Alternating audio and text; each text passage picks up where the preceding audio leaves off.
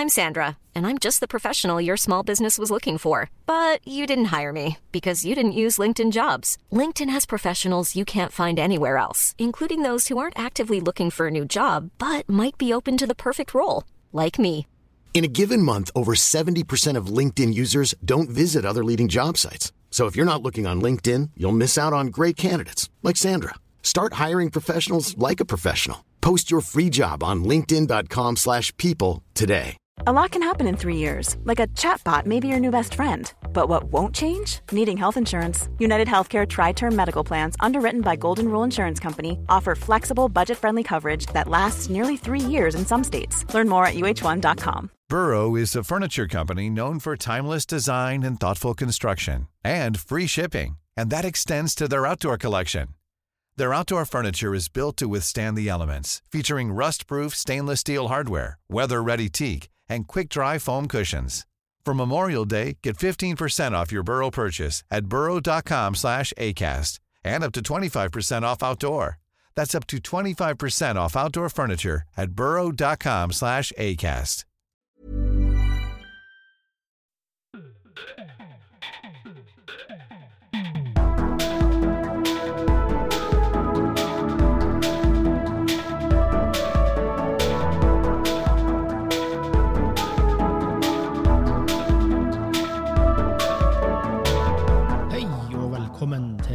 Episode av Liberaleren podkast med meg, Klaus Jacobsen.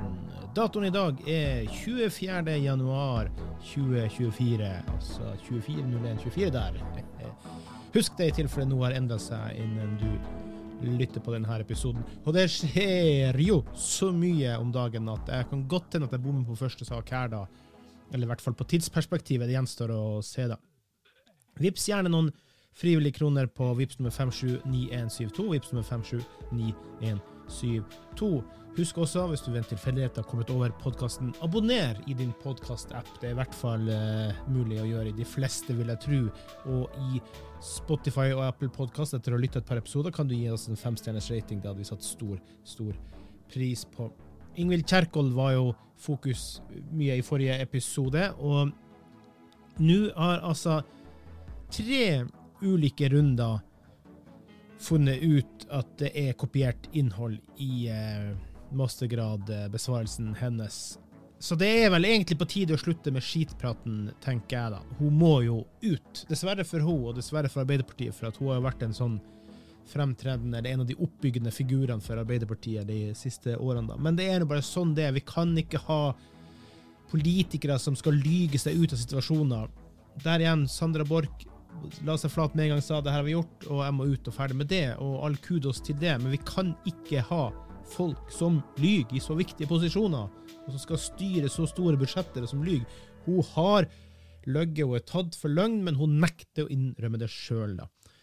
Det jeg lurer litt på, er hvorfor er medienarrativene alltid på en sånn måte at det bare går som sporhunder, felles jakt? Nå syns ikke at de skal jakte den andre medstudenten, men eh, Kjerkol har jo levert den mastergradbesvarelsen i lag med en annen student. Hvorfor ikke kontakte vedkommende, la hun eller han få være anonym? For at du skal ikke jakte et For jeg antar jo at det er et eh, ukjent menneske for eh, det øvrige samfunnet her i Norge. Men hun eller han må jo ha noen perspektiver på den saken, og hva er det som har skjedd, og hva som ikke har skjedd, og som vet mer om fakta og sannhet. Hvorfor ikke prøve å gå der? Eller er det sånn at hun har altså blitt silensa av Kjerkol på den måten at, eh, at hun har lov på tro og ære og ikke liksom si noe? Jeg, jeg vet ikke, men hvorfor prøver man ikke å gå den veien? Jeg tror man kan få litt mer tydeligere svar på hva Kjerkol sier eller ikke. Nå er hun jo tatt for langt, for det er jo masse kopierte tekster inni der, da. Så, eh, men, men. Hvorfor har man ikke jakta det? det? Det vet ikke jeg, da. Men Kjerkol må gå. Vi har nok politikerforakt i det samfunnet her. Vi, vi lever i en skandaleregjering som har skapt så mye sirkus og ødelagt så mye for den generelle politikken i Norge at det er på tide at man begynner å koste foran egne dører, og så begynner man å rydde opp og prøve å skape ordentlig opplegg rundt seg sjøl. Skal komme tilbake til, til regjeringa der, da. Borchs etterfølger er ukjent for de fleste. Jeg er en 55 år gammel middelaldrende akademiker. Professor Oddmund Løkensgård Hoel fra Senterpartiet har lært opp sine egne studenter i siteringspraksis! det må en trene på, som med alt annet i livet. Og mengdetrening hjelper, sier han på vei inn i ministerstolen. Nå er han klar for å videreføre forgjengerens linje. Hvilken linje? Hvilken linje skulle det være, det? Dobbeltmoralens linje. Ja, Utdanningssektoren jubler over utnevnelsen, og det kan jo kanskje være bra da, at han får en av sine egne, da. Men uh, speaking of viktig å ta vare på sine egne, tenker jeg. Altså, det er altså bare gått et par dager, så er altså Trygve Slagsvold Vedum ute og roser Sandra Borch Roser for at hun valgte å gå av sjøl, og at um, han vil ikke kommentere Ingvild Kjerkols sak. Sitter jo ikke i regjering tydeligvis sammen, så, så sånn er det. Nei da, det kan kanskje være greit å være kollegial der òg, altså. Men han åpner altså for Borch comeback. Det er lov å gjøre feil. Det er litt spesielt å komme med det, liksom, det er lov å gjøre feil, hun kan komme tilbake noen få dager etter. Jeg hadde skjønt det hvis det hadde gått noen måneder og litt sånne ting, og begynne å prate om det. For hun er jo en populær politiker for dem, for all del. Så det er et viktig, bra kort for dem som har fått seg en liten ripe i, i lakken, for å si det sånn, da. Men uh, Nei, vi er blitt en jævla bananrepublikk. Det var tenkt et samme tanke sjøl, og lytter Anders har eh, sendt også flere av de her ja, så Vi er blitt en søramerikansk vinglestat. Vi er en bananrepublikk. Vi er i ferd med å skape politikken så useriøst og latterlig at som jeg også spurte i forrige episode, hvem i all verden er det som skulle være interessert i å gå inn i politikken, når det her er det alt handler om? Det er et kaos og sirkus dagen lang, nærmest. Det, det er liksom ikke månedlige uh, skandaler nå, det er liksom daglige skandaler. Og Lytter Anders har også sendt et perspektiv der som jeg syns er litt interessant. da. Det virker som at alt handler om å reversere den forrige regjeringa. Altså Man er blitt så besatt av det å reversere alt som er skapt av Erna og, og den forrige regjeringa, at det å styre, det å regjere og det å skape ekte politikk for dem, det bare forsvinner. Fordi de, altså det er bare skade, reduksjon og ødelegge, og liksom, det her er vi uenige i. Altså, det er jo øh, valg i, i helsesektoren, øh, fritt sykehusvalg, det er barnehagene skal angripes, det er ikke lov å ha private eiere. Det, det er så, så mye som de bare er der for å angripe, at de glemmer å skape egen politikk. Det, det, er, helt, det er helt absurd. da. Og så var det også nå, da, selvfølgelig nå med AI og copyleaks og alt mulig rart, så er jo man begynt å lete i andre mm, dokumenter. Nå er det altså en Høyre-politiker som har henta tekst fra en annen eh, masteroppgave. Hun beklager med en gang. Margaret Hagerup for Høyre sitter i stortingskomiteen som skal vurdere en ny fuskelov. hun beklager at hun tok tekst fra en annen masteroppgave og leverte sin egen uten å vise til kilden.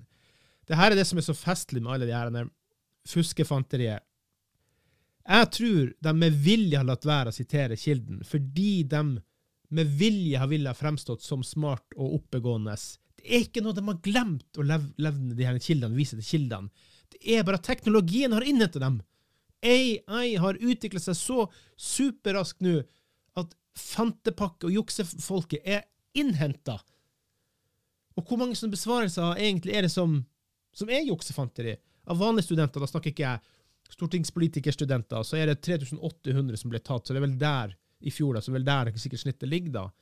Og noen blir tatt for å nærmest plagiere seg sjøl. Men det er jo sånn man skal akkumulere kunnskap videre på gammel kunnskap. Og hvis man ikke kan akkumulere kunnskap videre på egen kunnskap, så er det i hvert fall eh, helt absurd. da. Men å stjele fra, fra, andre uten å legge inn kildehenvisninger, det er bevisst. Det er jeg ganske så sikker på. Du skal levere en masteroppgave, så er det ikke noe du tar lett på. Det er ikke sånn at du glemmer. Så vi får se hvor mange, hvor mange flere som kommer til å dukke opp. Og kudos til den første politikeren som går ut sjøl før vedkommende blir oppdaga og sier sorry, det her har jeg også gjort.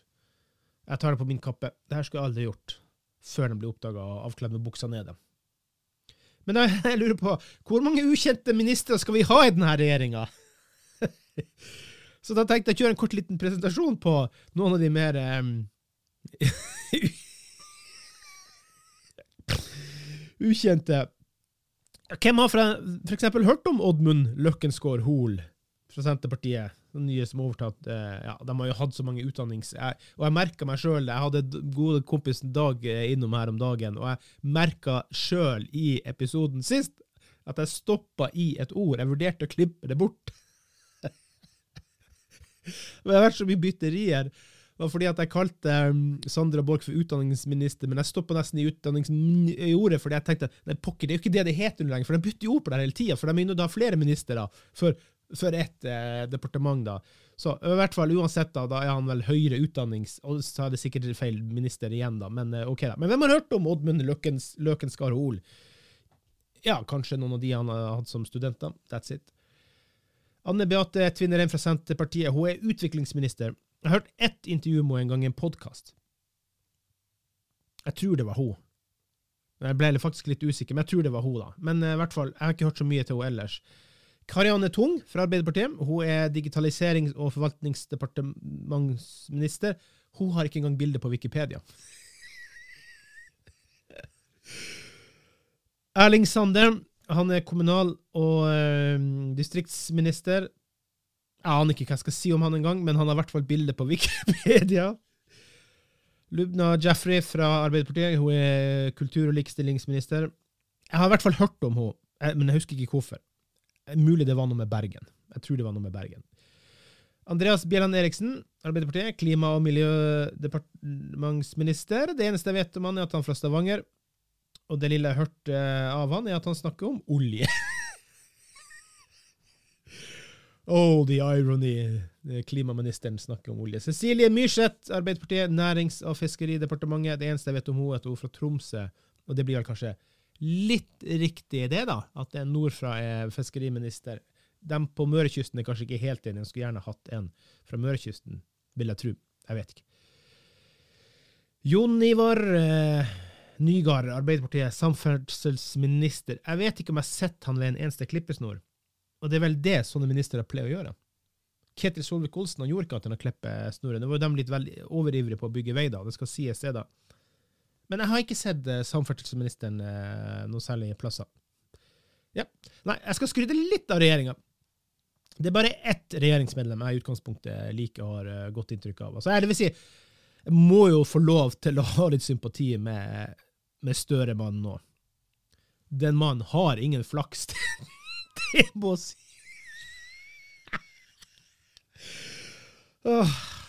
Han har så stått i så mye utur så det går an å få blitt. Alt av verdens elendigheter velter innover han. Juks og fanteri, inflasjon og krig og elendighet. Alt velter innover han. Så det Nei, øh, flaks har han ikke, så man får jo litt sympati med han, da. Den som jeg liker, er næringsminister Jan Christian Wester. Det er ikke fordi at jeg har intervjua noen ganger i SMB Norge-podkasten, senest bare for noen uker siden. Det, det, er ikke derfor. Men det er fordi at han har en, en, aura og en energi rundt seg som viser positivitet, og som viser engasjement oppriktig. Og jeg tror han er litt bondefanga av Bondefanga? Tommy, skal jeg klirre her? Jeg klirrer i glasset eller kaffekoppen. Litt bondefanga av Senterpartiet, da.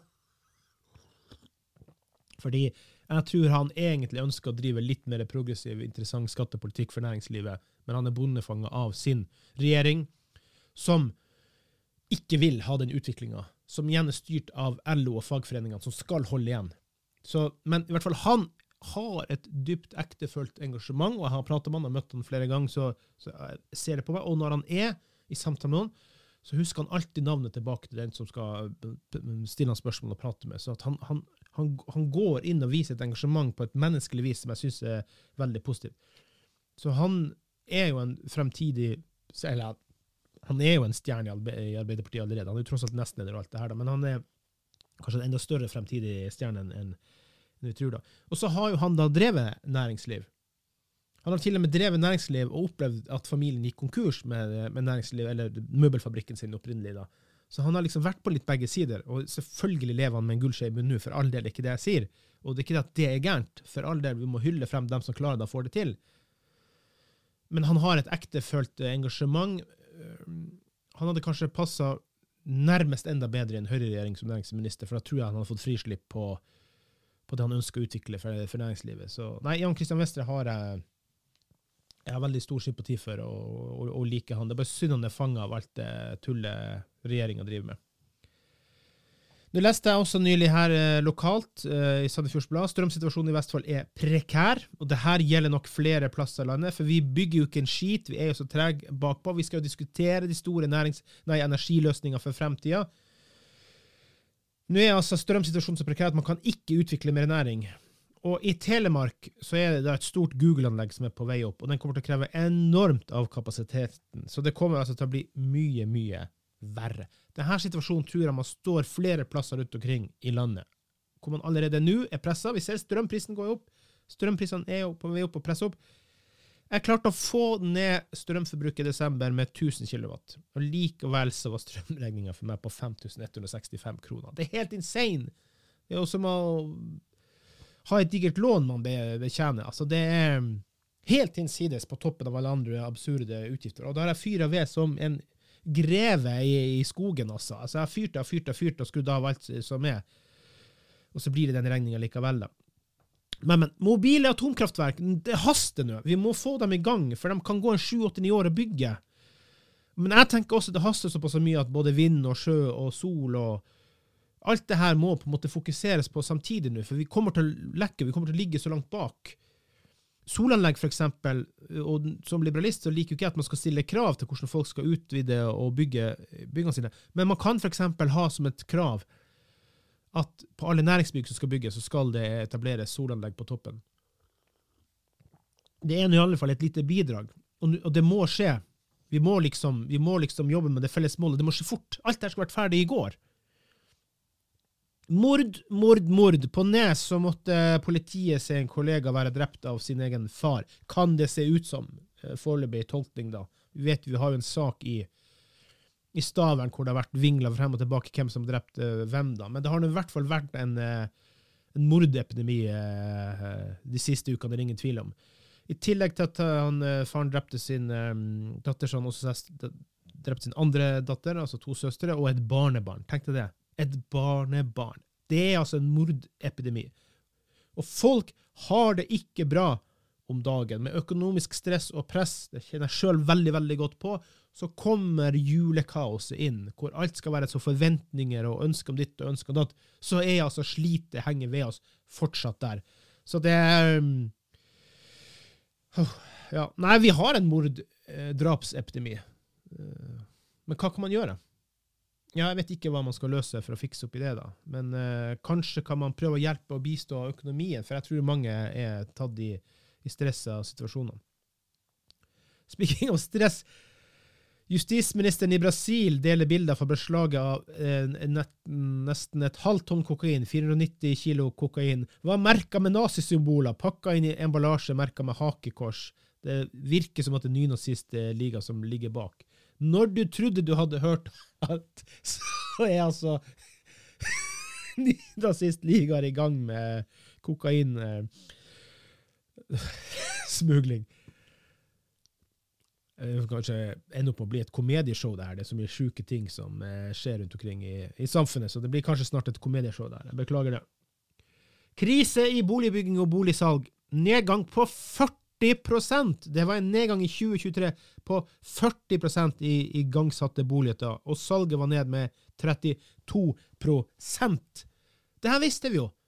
Når man driver samfunnet økonomisk på kanten av hva man kan tolerere og klare å overleve med, så kommer alt til å gå i dass, det her. Ting kommer til å dyttes i dass. Og hva skjer nå, da? Nå kommer vi om et halvt år, et år eller to til å få en kjempeboom på boligprisene som blir urealistisk høy boble igjen, da. Fordi man ikke klarer å balansere det her, da. Så um, ja, jeg syns synd på de unge som skal ut nå og komme seg inn i markedet. Egentlig hvem som helst, da. Speaking of uh, de unge. Nå snakker Høyre om å kutte ut uføretrygd for de under 30. Altså, du skal ikke kunne få uføretrygd under 30. Du skal gjennom løsninger, du skal gjennom ditt, du skal gjennom datt. Jeg forstår tankegangen at det er ikke bra at vi har så mange unge, at vi har mye mer unge i Norge som blir ufør, enn i Sverige og Danmark og Finland. Jeg forstår tankegangen her, da. Men samtidig, kanskje er det på tide å tenke helt nytt, da. Og jeg sier ikke at jeg er borgerlønnsekspert,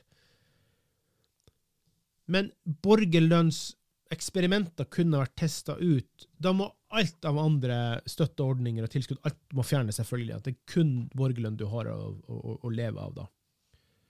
Jeg tror ikke det er så dumt i det totale utgiftsbildet. Forstå meg riktig. Jeg går ikke rundt og snakker om trygd til folket. Jeg snakker om det totale utgiftsbildet for storsamfunnet skal gå ned.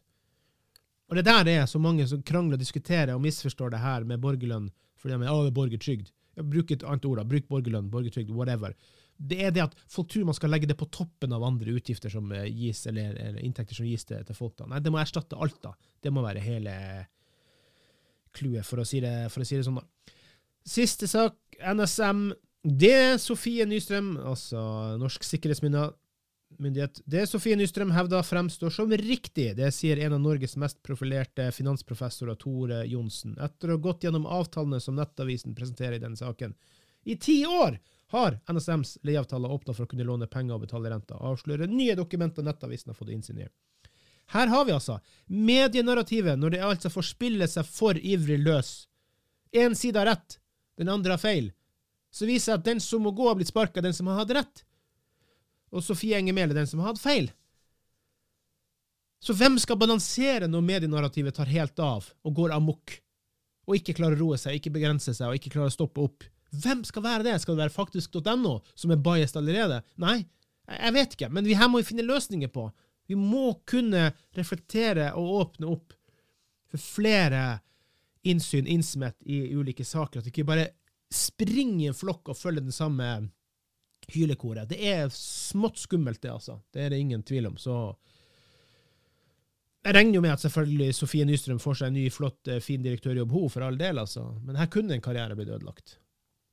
Midlertidig har den blitt ødelagt, da, men uh, hun bygger seg vel opp igjen, vil jeg vel tro. Så får vi nå se, da. Så yes, som jeg nevnte før, på sikkerhetskonferansen så, så um, var jeg på foredrag både med Sofie Nystrøm og uh, Emilie Enger Mehl, og det var jo da Sofie Nystrøm som kunne svare på sikkerhet, og ikke Emilie Enger Mehl. Så der har du den, i hvert fall. Så, sånn er det. Det er ikke alltid eh, kvalifikasjoner eh, egentlig berger deg. Det er narrativet og hylekoret som kan avsette noen og berge andre. Så, så nok en gang, det er kanskje en grunn til å sette ting i perspektiv, da. Men det kommer også an på hvordan du takler det sjøl, da. Hvis som Ingvild Kjerkol blir tatt i løgn og prøver å fortsette å late som at hun er skyldig, da har du en sak. Så, så, må man klare å skille og klinten mellom hveten her. Det er veldig, veldig viktig, det, altså. Så. Yes, da er det en uh, liten uh, tur ut på sjukehusbesøk. Uh, så da skal jeg bare få smetta den her i hop og ut i uh, podkast-eteren. Tusen, tusen takk til dere kjære, vakre lyttere som lytter, bidrar. Send gjerne ting til oss. Lik og del, abonner, presenter den for andre. Hvis det skulle være noe du er enig med eller uenig i, så sender du tilbakemeldinger. Så um, setter stor pris på å kunne få skravle for dere her litt eh, innimellom. Og håper å få litt mer aktivitet fremover når helsa kanskje øker og stiger litt. da, så Med lydshow. Med lydshow. Ønsker dere en virkelig virkelig fin dag, alle sammen. Håper dere får nyte den, og at kanskje vær og vind over hele landet har roa seg litt ned. da, Hvem vet. Eh, så, um, så håper dere får eh, kose dere ut, og husk at sola kommer og våren nærmer seg. Så vi høres igjen. Takk for i dag. Hei då!